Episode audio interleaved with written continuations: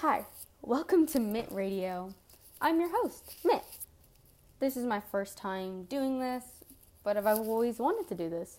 And by this, I mean create a podcast that probably only two people will listen to, and those two people will probably be my parents. But, oh well. Now, going to the question that's probably on everyone's mind right now is why I finally did it, or why I want to do it. And, oh, that's a difficult question. Well, okay, it's not actually that difficult. To sum it up, my boyfriend and I broke up. We were together for eight months. He will always be my first love, and I'll always remember everything we did together, good or bad. And of course, I'm not going to go into detail, but it was what was best for the both of us what we both needed to be happier and to be and to be ourselves, honestly.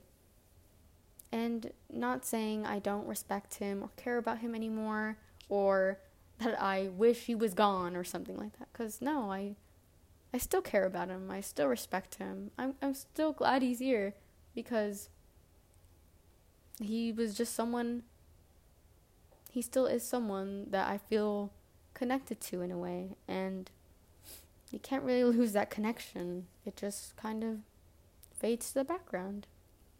Well, anyways, um, and I finally just got done being mopey and moping around, wishing he'd come back, wishing that if I just changed myself, if I fixed some stuff. But in the end, I can't change anything I did.